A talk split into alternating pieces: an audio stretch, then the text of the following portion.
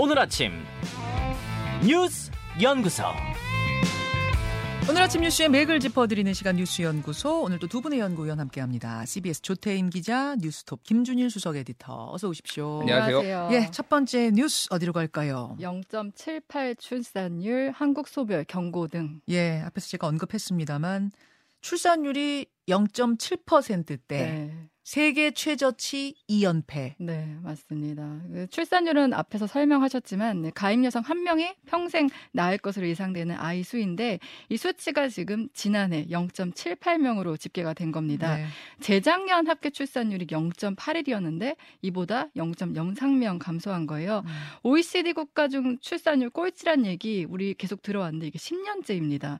실제 OECD 평균이 1.59명인데 지금 절반 수준이거든요. 네. 그러니까 합계 출 산율이 한 명 미만인 나라는 우리나라가 유일합니다. OECD 국가 가운데 네, 네. 33개국. 지난해 태어난 신생아 수가 24만 9천 명인데 이게 2016년 때도 저출산 심각하다 했는데 그때는 40만 명이 넘었어요. 그렇죠. 예, 불과 6년 사이 이제 큰 폭으로 감소를 한 겁니다. 그 서울대 조경태 교수가 이제 이쪽으로 저명한 교수 아닙니까? 그분이 연구해 놓은 걸 보니까 이런 추세라면 음. 이런 추세로 쭉 간다면 2300년쯤에는 우리 인구가 100만 명이 된다는 100만 명이요. 계산상은 그렇더라고요. 어. 굉장히 심각한 거고요.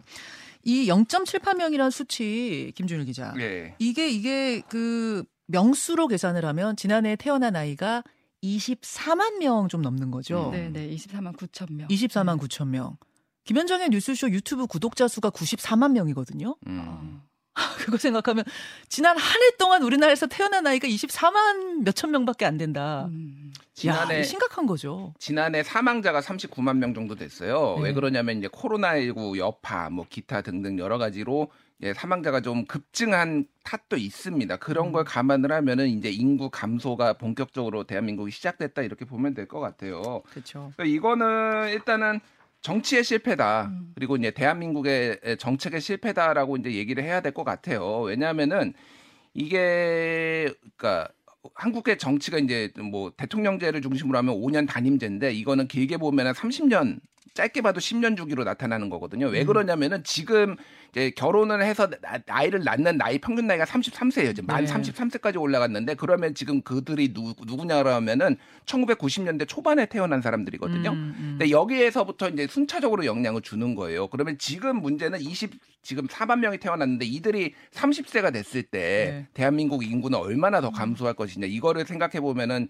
굉장히 좀 암울하다. 이거 돌이키기가 좀 힘들어졌다라고 이제 보면 될것 같습니다. 조태인 기자. 근데 네. 정부가 저출산 정책에 사실 그동안 공을 들이지 않은 건 네, 아니잖아요. 그렇습니다. 쏟아부은 돈도 꽤 되는 걸로 아는데. 2005년에 저출산 고령화 위원회가 출범하고 2021년까지 16년 동안 이제 정부가 투입한 돈이 280조 원이 됩니다. 네.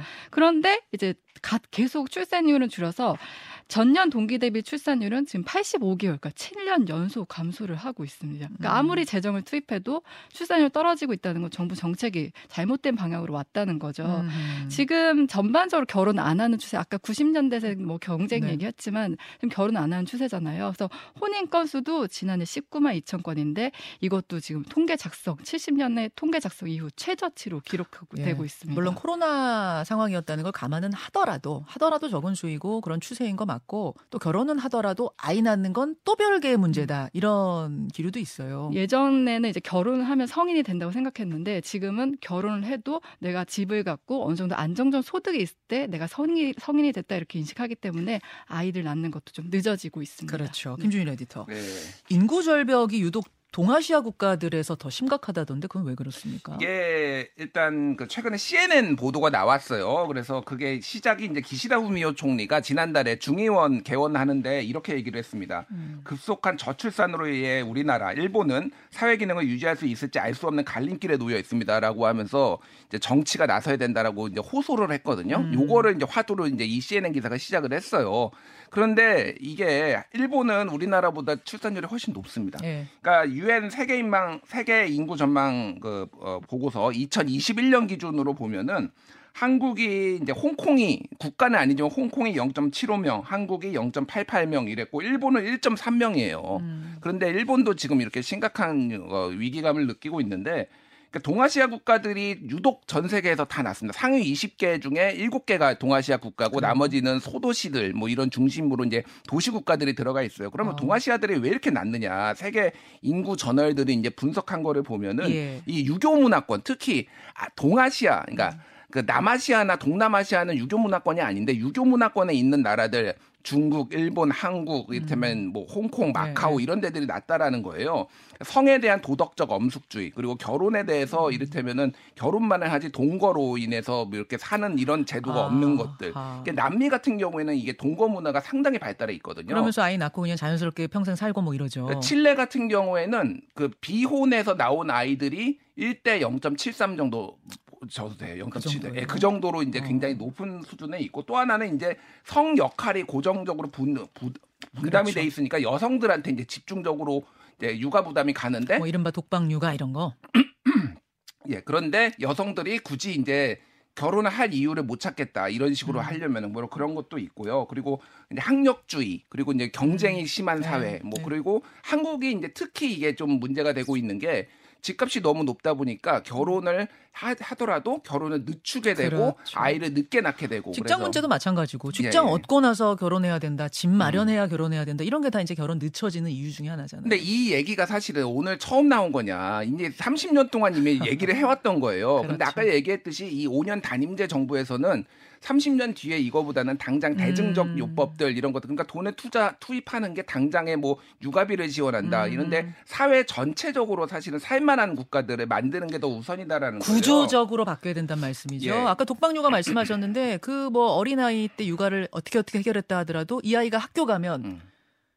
입시 문제, 뭐 사교육비 계속 들고 복잡한 입시 따라갈 수도 없고 그럼 이 복잡한 걸 내가 왜 해야 돼? 왜 감당해야 돼? 뭐 이런 이런 구조적인 문제까지 다 있는 거거든요. 그래서 심지어 이제 미국이나 이런 데서 통계를 내 보면 인종별로 보면 아시아가 제일 낮아요 출산율이 미국이나 예. 그것은 이제 이런 특수성이 반영이 된 그렇죠. 건데 그렇죠. 어제 굉장히 저 눈에 띄는 게 있었어요. 보건복지부가 처음으로 미래와 인구 전략 포럼이란 걸 열었는데 예. 여기에서는 이제 그냥 단순하게 그런 출생률을 보고 이렇게 하는 게 아니라 왜 구조적으로 이렇게 아이를 안 낳고 결혼 안 하는지도 좀 분석을 했어요. 음. 거기에서 이제 그 KDI 최슬기 교수가 연구를 이제 여론조사를 발표를 했는데 네.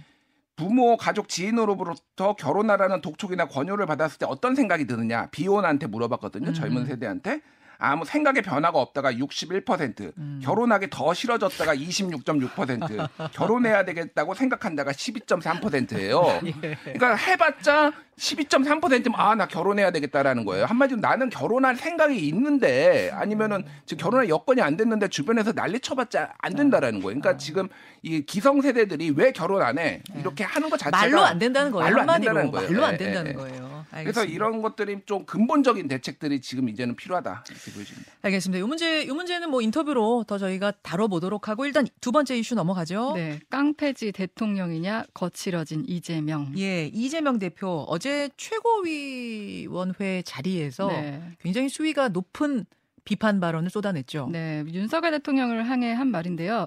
국가 권력을 가지고 장난하면 그게 깡패지 대통령이냐, 수사권을 갖고 보복하면 깡패지 검사냐고 했어요. 근데 이 말이 이제 6년 전에 윤석열 대통령이 이른바 국정농단 특검 수사팀장으로 내정됐을 때 했던 말입니다. 음. 당시 박근혜 정권에서 자천된 경험 때문에 보복 수사하지 않겠느냐 이런 일각의 우려를 이 말로 받아쳤던 건데 이윤 대통령이 과거에 했던 말을 다시 소환을 한 겁니다. 아. 네. 국민의힘이 이제 당연히 강하게 반 발했고요.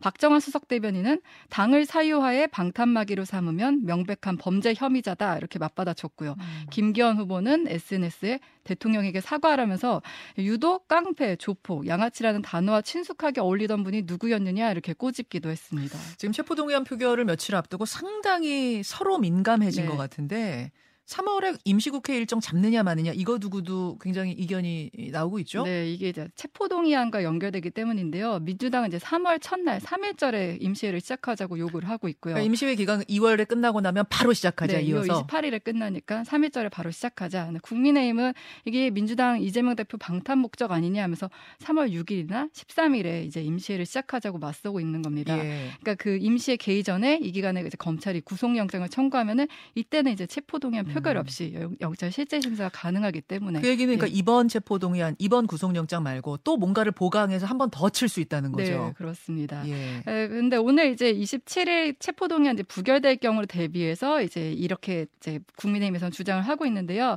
국회법에서는 2월부터 6월까지 매달 1일 임시를 열도록 하고 또 여- 개회일은 통상 여야 합의로 이제 정하긴 하는데 어, 지금 상황에서는 민주당 단독으로 열 수도 있는 상황입니다. 국민의힘에서는 어떻게 하루도 빈틈없이 열 겠다는 것이냐 이것이 바로 방탄 국회를 그렇죠. 자인하는 거 아니냐 이렇게 치고 있고 민주당에선 단독으로라도 할 수 있는 상황이다 네, 네. 이렇게 그 얘기하고 국회의원 있고 4분의 1의 동의가 있으면 개의가 가능하기 때문에 아. 민주당 단독으로도 열 수는 있는 상황입니다. 오늘 이재명 대표 기자회견 예견돼 있네요. 네, 오늘 이제 체포동의안 이제 표결을 앞두고 이제 무고함과 체포동의안 부당함을 설명할 것으로 보이는데 어제 오후엔 또 당 원로 그룹들과의 그 기자회견이 있었어요. 음. 여기서 이제 대체로는 다들 부결해야 한다 이랬는데 권노갑 상임고문이 네. 다음번에 또 이렇게 체포 동의안이 오게 되면 그땐 당당하게 맞서라 이런 얘기를 하기도 해서 좀 눈길을 끌었습니다. 아, 상임고문단과의 간담회도 있었고 김준일 수석 에디터 네. 예 분위기가 격해지네요. 음, 일단 뭐 전선을 명확하게 그으려고 한 거고 조태인 기자가 얘기를 했지만 이게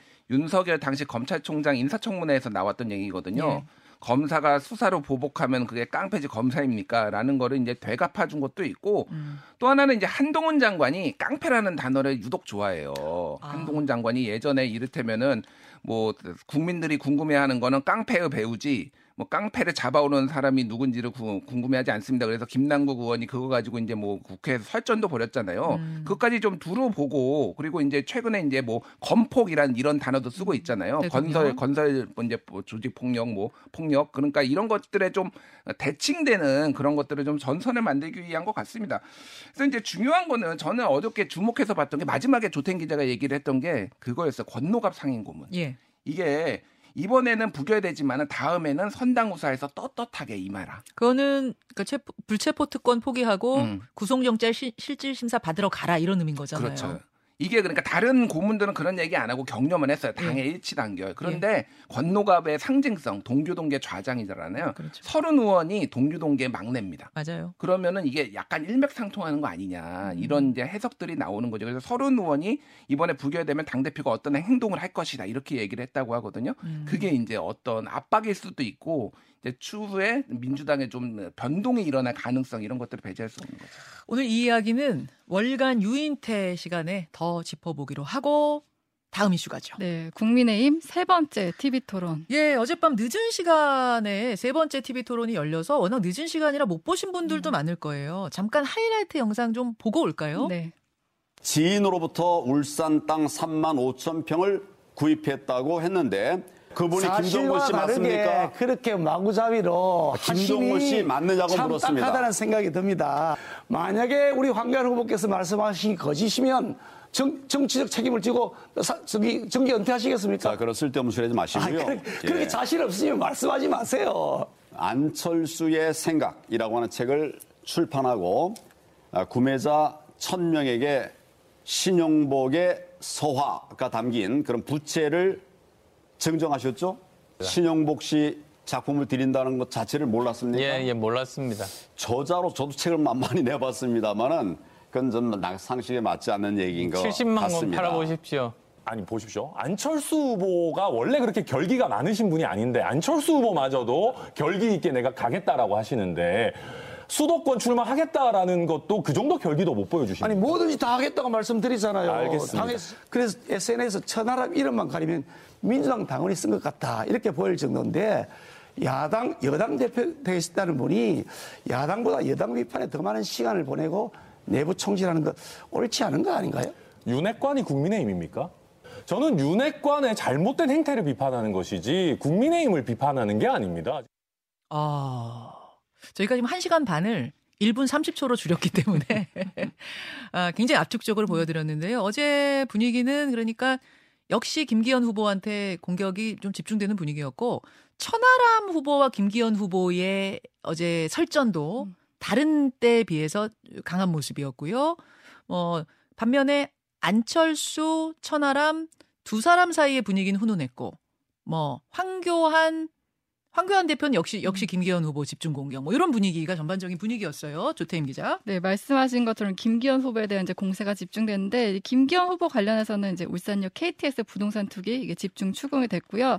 김기현 후보도 좀 반격을 했는데 황교안 후보를 향해서 가짜 뉴스를 퍼나르면 어떡하냐 이제 정계 은퇴하시겠냐 뭐 이렇게까지 반격을 했고 안 후보를 향해서는 안 후보기 창당 이력이 많잖아요. 네. 새정치민주연합 뭐 국민의당까지 그런 이력들을 좀 짚어 나갔습니다. 자, 3차 토론회까지 마친 오늘 상황에서 어, 오늘은 김기현 후보 인터뷰가 준비되어 있거든요. 바로 이어가겠습니다. 두 분간 인사 나누죠. 고맙습니다. 감사합니다. 김현정의 뉴스쇼는 시청자 여러분의 참여를 기다립니다. 구독과 좋아요, 댓글 잊지 않으셨죠? 알림 설정을 해두시면 평일 아침 7시 20분 실시간 라이브도 참여하실 수 있습니다.